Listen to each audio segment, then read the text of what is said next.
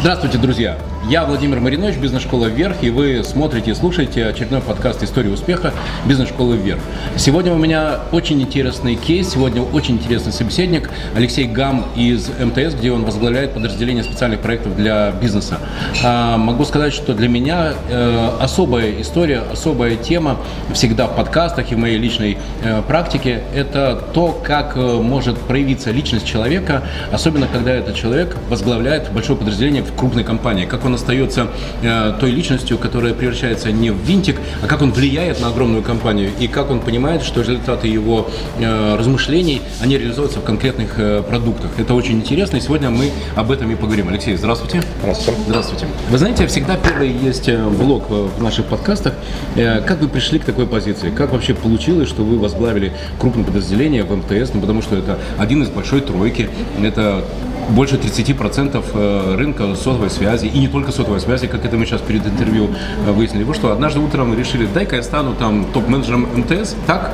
Как это произошло? А, да нет, наверное, не однажды утром, да. А, в компании я достаточно давно работаю, я пришел в 2002 году в компанию работать, да, и достаточно продолжительное время я работал в ИТ-подразделении.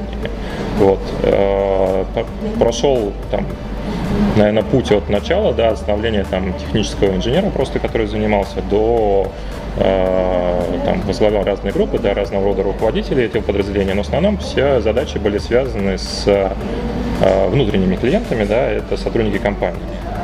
Э, там достаточно интересный путь, есть чем гордиться, да, э, при том, что компания работает в достаточно большом регионе, здесь я имею в виду только северо-запад, да, э, это, наверное, по площади сравнима с Францией, я думаю, эта территория, да, и вот э, э, даже не беря там большую компанию МТС в целом по России, да, даже беря только северо-запад, э, это достаточно интересный опыт, достаточно интересная практика. А, Это сейчас компания размером с Францию. Но тогда, когда все только начиналось, начиналось вы да. пришли на территорию, на которой царствовал безраздельно мегафон. И это было, я понимаю, очень сложная задача зайти на территорию, где все не только э, поддерживалось и административным, и бизнес-ресурсом мегафона, но и привыкли просто к мегафону. Да, привыкли исторически, да. Как удалось размыть монополию мегафона? Mm, ну, Конечно же, это было постепенное, да, такое э, принятие, да, э, абонентами, да, э, жителями Петербурга МТС, да, потому что исторически МТС воспринимался в начале своего прихода как московская компания, да, да. да даже несмотря на то, что э, там сегодняшний цвет компании, наверное, ближе к Москве, чем тогдашний, если кто помнит, да, мы там были желтая сим-карта, когда да. у нас была, но все равно э, компания воспринималась как московская, да, и тут было некое всегда существующее противостояние Санкт-Петербурга и человек. Москвы. Я петербургский, да, санкт-петербургский человек. Да. Так вот, что вас привело к тому, что вы оказались в компании, которая размыла монополию мегафона? Какой вуз вы закончили? Э, на какие оценки по математике вы учились в школе? Вот об этом. А, закончил я математико-механический факультет угу, с ПБГУ. Я, я, я да, точно. Да, да, да. Наверное, там, не знаю, с ПБГУ много, да, ЛГУ более известное, понятное название. Да, ну, это вуз номер один. А, Э, там исторически я такой айтишник классический, mm-hmm. да. Э, не скажу, что я там заканчивал с красным дипломом, там был середнячком, но я и такой, да, нормальный айтишник, системный mm-hmm. там, администратор такого рода человек. Mm-hmm. Да. Как пришел в компанию, ну, на момент ее становления, да, там я, как уже рассказывал в начале, да, нашей беседы, там, перед выступлением, наверное, был там шестым или седьмым сотрудником в департаменте ИТ, так uh-huh. сейчас называемым, да, э, мне было интересно, да, приходила большая крупная компания, но тем не менее это был стартап, э, по большому счету на северо-западе, да, и тогда, конечно, у меня просто был большой интерес попасть в эту компанию. Ведь, по сути, это ваша первая работа после окончания вуза? Ну, по большому счету, да. То да. есть можно сказать, что вы про компанию знаете все?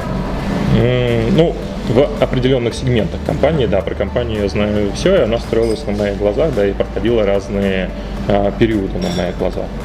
Интересно. Смотрите, э, это ведь в будущем году будет 15 лет, как вы работаете в компании. Да. Э, это значит, что и вы влияли на компанию, и компания влияла на вас. Э, можете ли вы сказать какие-то отличительные черты, которые вы точно знаете, есть только в МТС, и вы сравниваете там с теми, ну, потому что ведь наверняка вам приходится общаться с ребятами, которые работали в Мегафоне, которые работали в Билайне, которые хотят прийти в МТС. Что отличает людей МТС от людей других сотовых компаний? Ну, я думаю, что основное это открытость. Открытость на всех уровнях. Да. В первую очередь это открытость руководства компании к общению как внутри компании, так и с там, клиентами компании потенциальными, существующими. Mm-hmm. Вот, и готовность их слушать, готовность воспринимать эту информацию. Да. Там мы регулярно и тогда, и сейчас организовываем встречи нашего руководства непосредственно с клиентами, да, где э, в режиме тет-а-тет любой из клиентов может подойти к руководству, да, там, директору макрорегиона, например, задать ему свои же трепещущие вопросы или донести до него какую-то информацию. Да. Mm-hmm. Притом мы никаким образом эту информацию не пытаемся фильтровать, там как-то приукрашивать, да, это будет вот общение в прямом эфире, так скажем. Mm-hmm. Вот. Э, это что касается взаимодействия там, с клиентами, с абонентом. Да? А, то же самое происходит на всех уровнях компании а, при общении с сотрудниками. А, вот сегодня, как я рассказывал, да, тоже до нашего там, начала беседы, у нас будет прямая встреча с директором макрорегиона всех сотрудников. Да, часть сотрудников эту встречу посетит лично, те, кто находится в Санкт-Петербурге, сотрудники, которые э, не смогут посетить лично в Питере, или э, сотрудники по всему северо-западу, которые по понятным причинам да, э, могут только получить удаленный доступ, да, они будут это все смотреть в режиме вебинара с возможностью прямого общения, опять же, тоже с директором, задать, задать ему вопрос. Окей, okay, открытость. Угу. Наверное, еще там партнерство, да, э, один из тоже отличительных принципов. У нас достаточно хорошие взаимоотношения между подразделениями. Да, там, мой трансфер, так скажем, который состоялся полтора года назад, один из таких примеров. А, хорошо налаженное взаимодействие внутри подразделений. У нас э, нету перетягивания одеяла а, там, технических служб на себя по сравнению с бизнесом или наоборот. Да, а, такая здоровая партнерская атмосфера. И все это еще сопровождается тем, что у нас достаточно большое количество как вертикальных, так и горизонтальных перемещений внутри компании, да, когда сотрудник э, может перейти из одного подразделения в другое. Да, все эти э, вакансии, все эти возможности открыты, они постоянно публикуются на внутреннем портале. Любой желающий может с ними ознакомиться и при там, желании, появлении интереса Соответственно, там, ну, в зависимости от того, какая вакансия, пройти конкурс, да, подать свое там, желание, заявить свое желание на смену деятельности, да, и, соответственно, сменить ее, да. Притом мы говорим сейчас не только о перемещении там Питер, Северо-Запад, да, мы говорим о перемещении по всей России. А, и это здорово, это, наверное, такая европейская, даже больше американская практика, которую а, в других компаниях я не часто встречал. Там у меня есть куча примеров, когда... А, ну, классический пример, а, там мой хороший знакомый, приятель, начал свою трудовую деятельность в Калининграде, поработал на северо-западе, после этого переместился в Новосибирск и сейчас работает в Москве. И все это произошло за три года. Круто. Теперь смотрите, а, давайте тогда такое небольшое резюме. А, вы закончили профильный вуз. Вы стартовали как э, специалист в IT-технологиях. И все эти 15 лет существования компании в Петербурге вы прошли вместе с компанией. Ее рост и все ее успехи. Вы можете сказать, какой кровью и потом порой эти успехи достигались. А, при этом, смотрите, вы 15 лет в компании. Это значит, что ДНК компании соответствует вашим ценностям и вашим интересам. Потому что, ну, в противном случае, ну, за 15 лет наверняка у вас было много возможностей перейти в другую компанию, и, скорее всего, были э, э, предложения. Но то, что вы этого не сделали, говорит о том, что вы нашли компанию, в которой вам интересно, и вы можете реализоваться профессионально, так? Да, да. Окей. Теперь про открытость. Вот очень интересный, э, интересная тема – это руководитель и э, работа с командой. Кто вы для команды? Кто вы для тех людей, с кем вы сотрудничаете, кто является вашими подчиненными? Вы великий гуру, вы тот, кто, знаете, несет истину в последней инстанции, так, все слушать, я вещаю. Угу. Или вы член команды, который имеет, знаете, право на ошибку, вплоть до того? Но я точно не великий гуру э, для себя, это я точно понимаю. Командная работа, конечно, очень важна, это, наверное, банальная вещь, но тут ничего другого не придумаешь. Я э, член команды, я всегда прислушиваюсь к мнению, да, я стараюсь выслушать все точки зрения. Э, и очень там, внимательно отношусь к чужим точкам зрения, да, и пытаюсь понять, почему она именно такая, да, чем она вызвана, вот, но при этом я точно знаю, что задача руководителя это принимать решения, да, и у меня врезалась э, в память там еще с детских лет фраза директора моей школы, да, над которой мы как дети очень там, смеялись, веселились, да, а мы посовещались, и я решил, он всегда говорил, да, вот там с какого-то момента я ее понял, да, мы действительно посовещались, но решил я, да, такая ситуация. И я понимаю почему, потому что, знаете, а, у меня есть наблюдение, сколько бы людей в компании не работало, если компания успешна, каждый из них считает себя причастным к успеху. Но если есть проблемы, если компании э, есть сложности, компания оказалась неудачной, то все вопросы к кому? К человеку, который руководит отделом, который руководит компанией. Он, в конечном счете, несет всю ответственность за успех или неуспех. А вы когда привыкли к тому, что вся ответственность лежит на вас? Что вас к этому привело?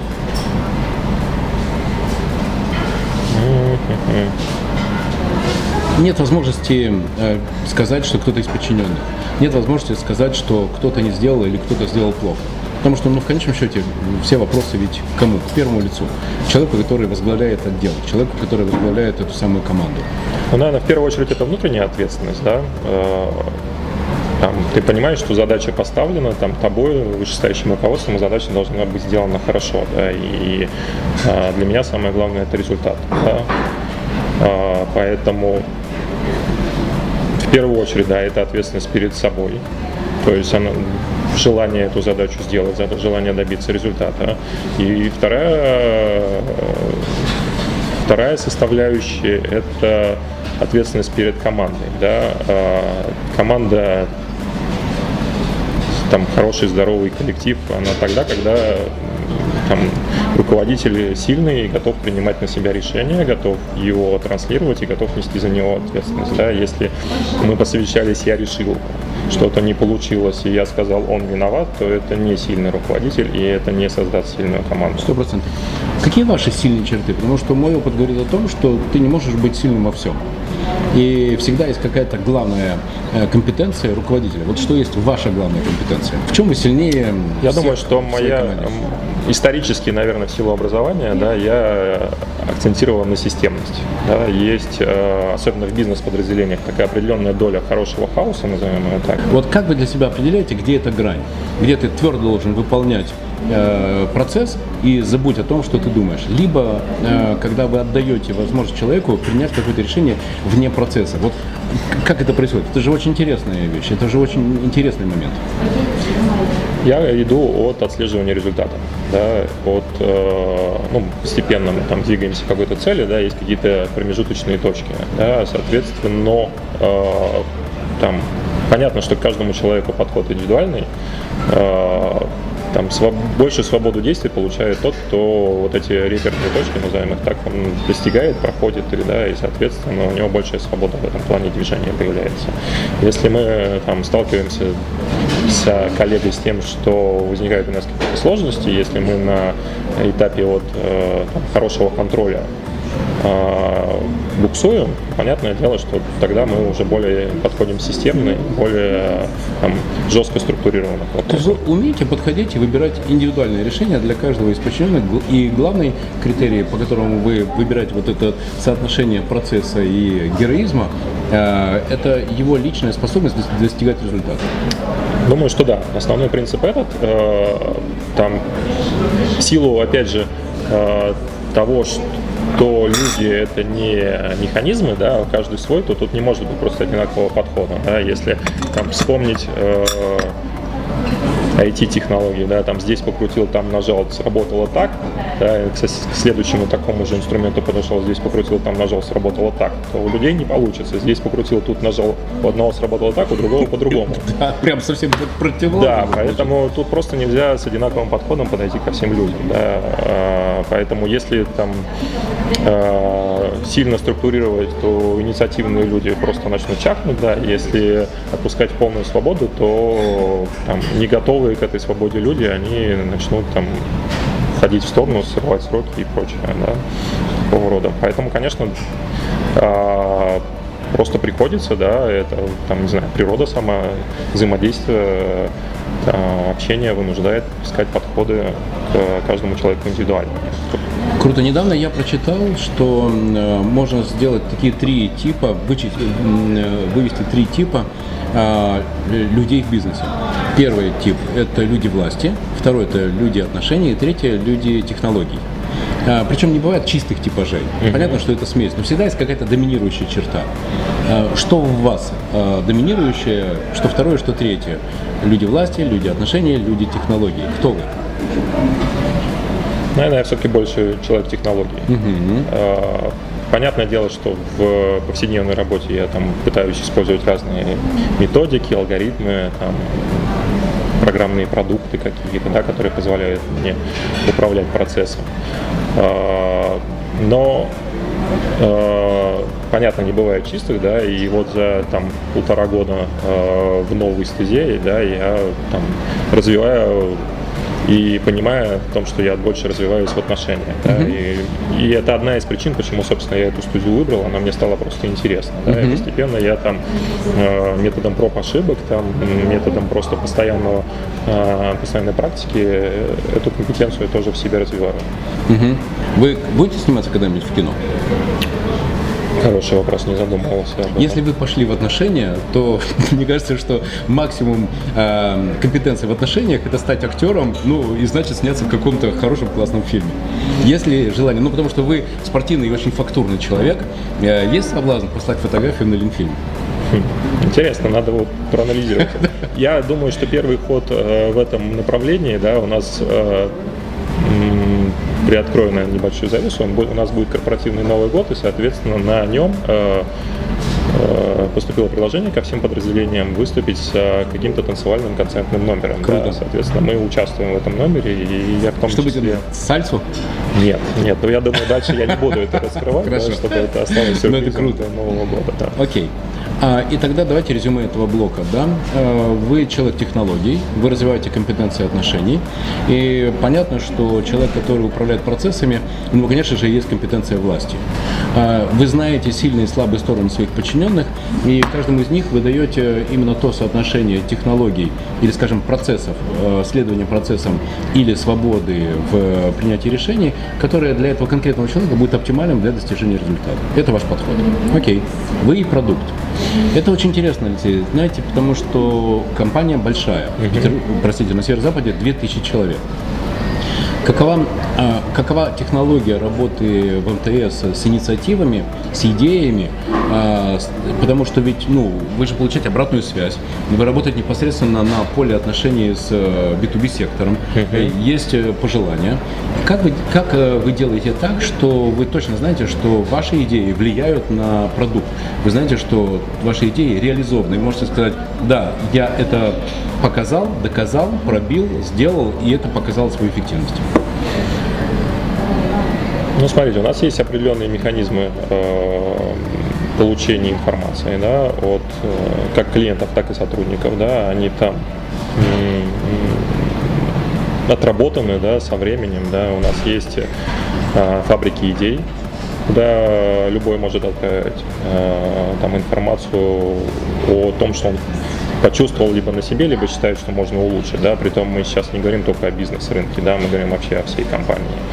А, там это один из механизмов. Да? Потом э, по если мы говорим непосредственно о бизнесе, да, то по каждому продукту у нас периодически срезается срез информации да, о его восприятии клиентами, да, о тех э, задачах, о тех проблемах, которые они к этому продукту предъявляют. И, соответственно, это просто регулярно э, там, ну, как правильно сказать, компонуется, да, оформляется в некий пул э, требований, которые, которым должен удовлетворять продукт и э, направляется, опять же, на доработку. Да. А как построено обсуждение? Ну, например, компании, которыми я руководил, э, знают, что у меня есть такая привычка, каждую среду в 12 часов мы делаем форум продукта. Uh-huh. И кладем на стол лист, э, в котором раз, два, три, четыре, пять э, идей, которые, например, за эту неделю мы собрали, которые мы обсуждаем, и выбираем, какая из них приоритетная, чтобы в этом квартале или в этом месяце ее сделать там основой нашего маркетингового воздействия на рынок. Uh-huh. Какова техника вашей работы с э, новыми идеями? Ну, смотрите, она в, э, там в операционном порядке, да, эта информация просто стекается, ну, там, как руководитель подразделения ко мне, да, от моих непосредственных подчиненных. Там мы формируем некий пул э, э, там, хотелок, назовем их так, да, которые направляем дальше э, менеджерам там, маркетинга, там, продукт-менеджерам, которые отвечают за данный продукт. Это то, что... И дальше они что, они вас приглашают? Ну-ка расскажи, что ты там имел в виду? А смотрите, у нас есть такая вещь, как лаборатория B2B, например. Так, да? круто. Э, это некие экспериментальные стенды, которые сейчас пока находятся в корпоративном центре, но с э, планами транслирования всего этого в макрорегионы, да, в том числе и на северо-запад, да, где это все можно там покрутить, дорабатывать уже, да, посмотреть. В том числе, опять же, повторюсь, не только, ну это опять э, к вопросу открытости, не только внутри компании, сотрудниками компании, но и клиентами компании. Вот, это все направляется туда э, и, соответственно, анализируется, да, это, я просто хотел сказать, что это такой э, сбор информации снизу, так скажем, да, есть аналогичный процесс э, сверху, да, когда там квартально по каждому продукту, по продуктовой линейке идет обсуждение, рассказывается, что было изменено, что сделано, да, таким образом мы вообще отслеживаем, как наши хотелки, доработки да, меняются, да, и как они в продукте появляются. И это достаточно хороший мотивирующий стимул для там, просто сотрудников, которые эту хотелку внесли, да, и потом видят, что она действительно выйдет в следующем релизе. Там. И, соответственно, возвращаясь к этому верхнеуровневому да, запросу, как раз э, выходит э, запрос информации о том, что бы мы хотели в этом продукте увидеть, да, mm-hmm. или в этой продуктовой линейке. Притом оно выходит по всей компании, да, по, которая работает на всей Российской Федерации, и с большим интересом можно увидеть, что запрашивают другие маркетинги. А как происходит вот этот обмен, когда вы знаете, что в Екатеринбурге нашли какое-то интересное решение, в Архангельске, в Владивостоке или в Калининграде? Э, это что, есть какой-то портал, если это не коммерческая тайна?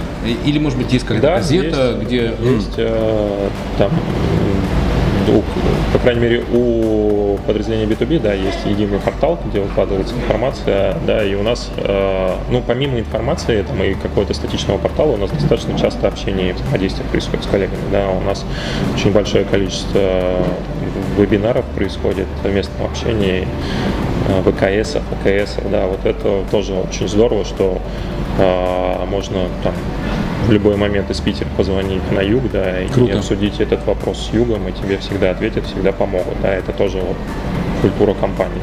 Круто.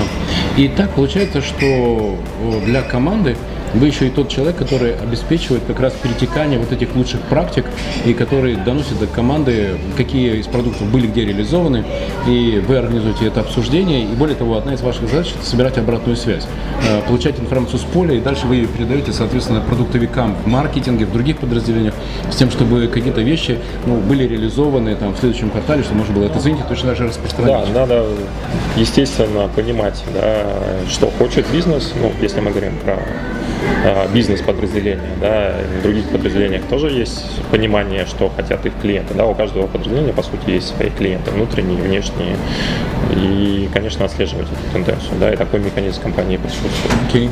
круто. С продуктом, ок, понятно. А, впереди 16 год. А, часто говорят о том, что настали сложные времена.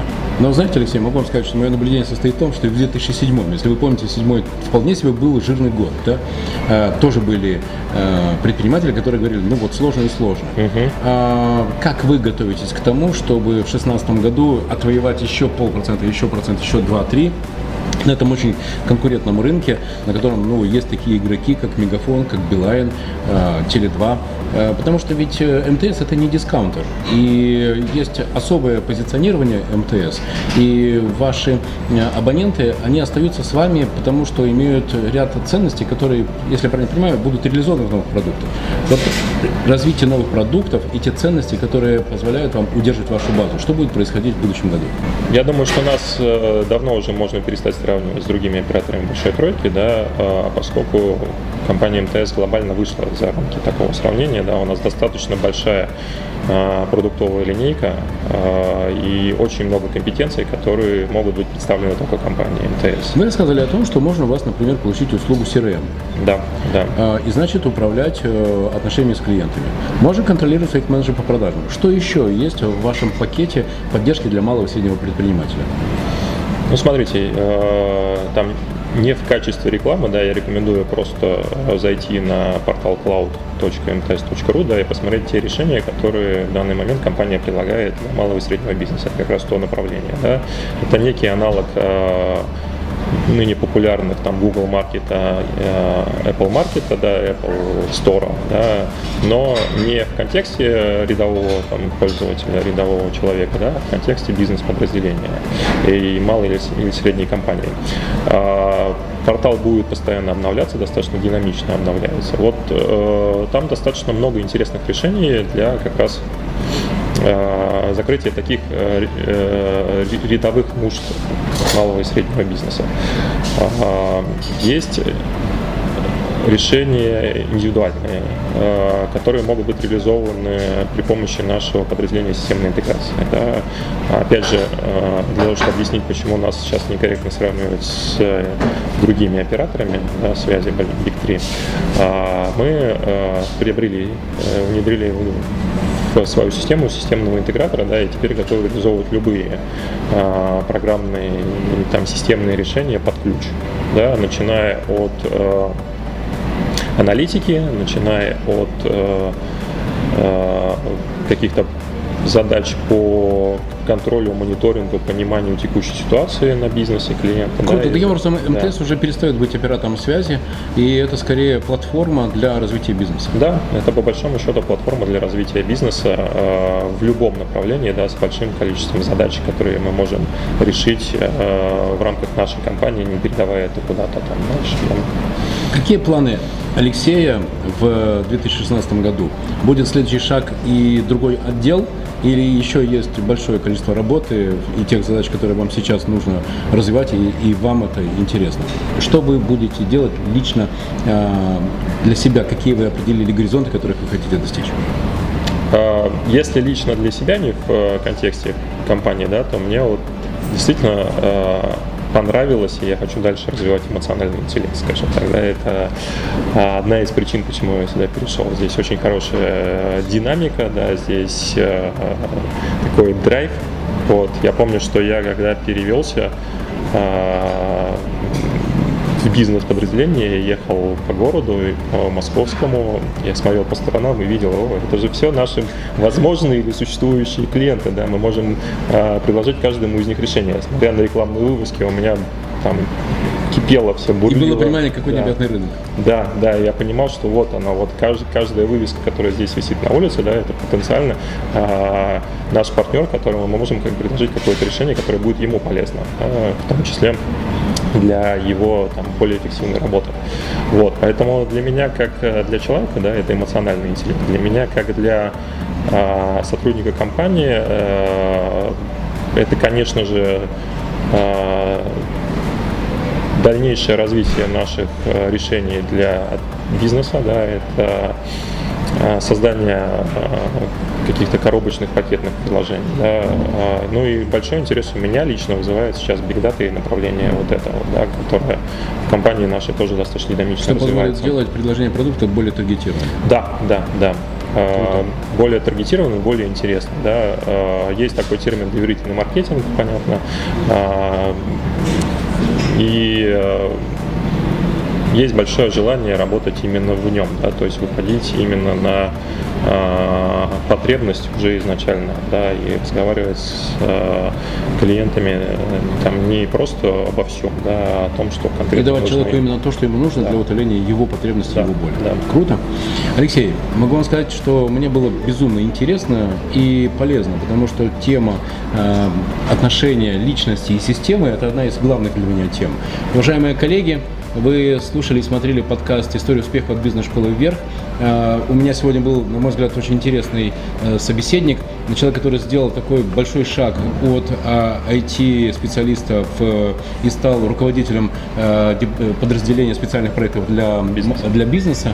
Э, Алексей Гам, я вам очень за это благодарен. Желаю вам успехов и свершения всех задач, которые вы перед собой ставите. Ну и хочу взять с вас обещание, что через год мы с вами еще встретимся, и вы расскажете, что вы сделали и какие новые продукты в МТС придумали для того, чтобы развивать малый и средний бизнес. Потому что бизнес-школа вверх – это малый и средний бизнес. Обязательно. Спасибо, Алексей. Спасибо. Спасибо, Спасибо друзья. Пока.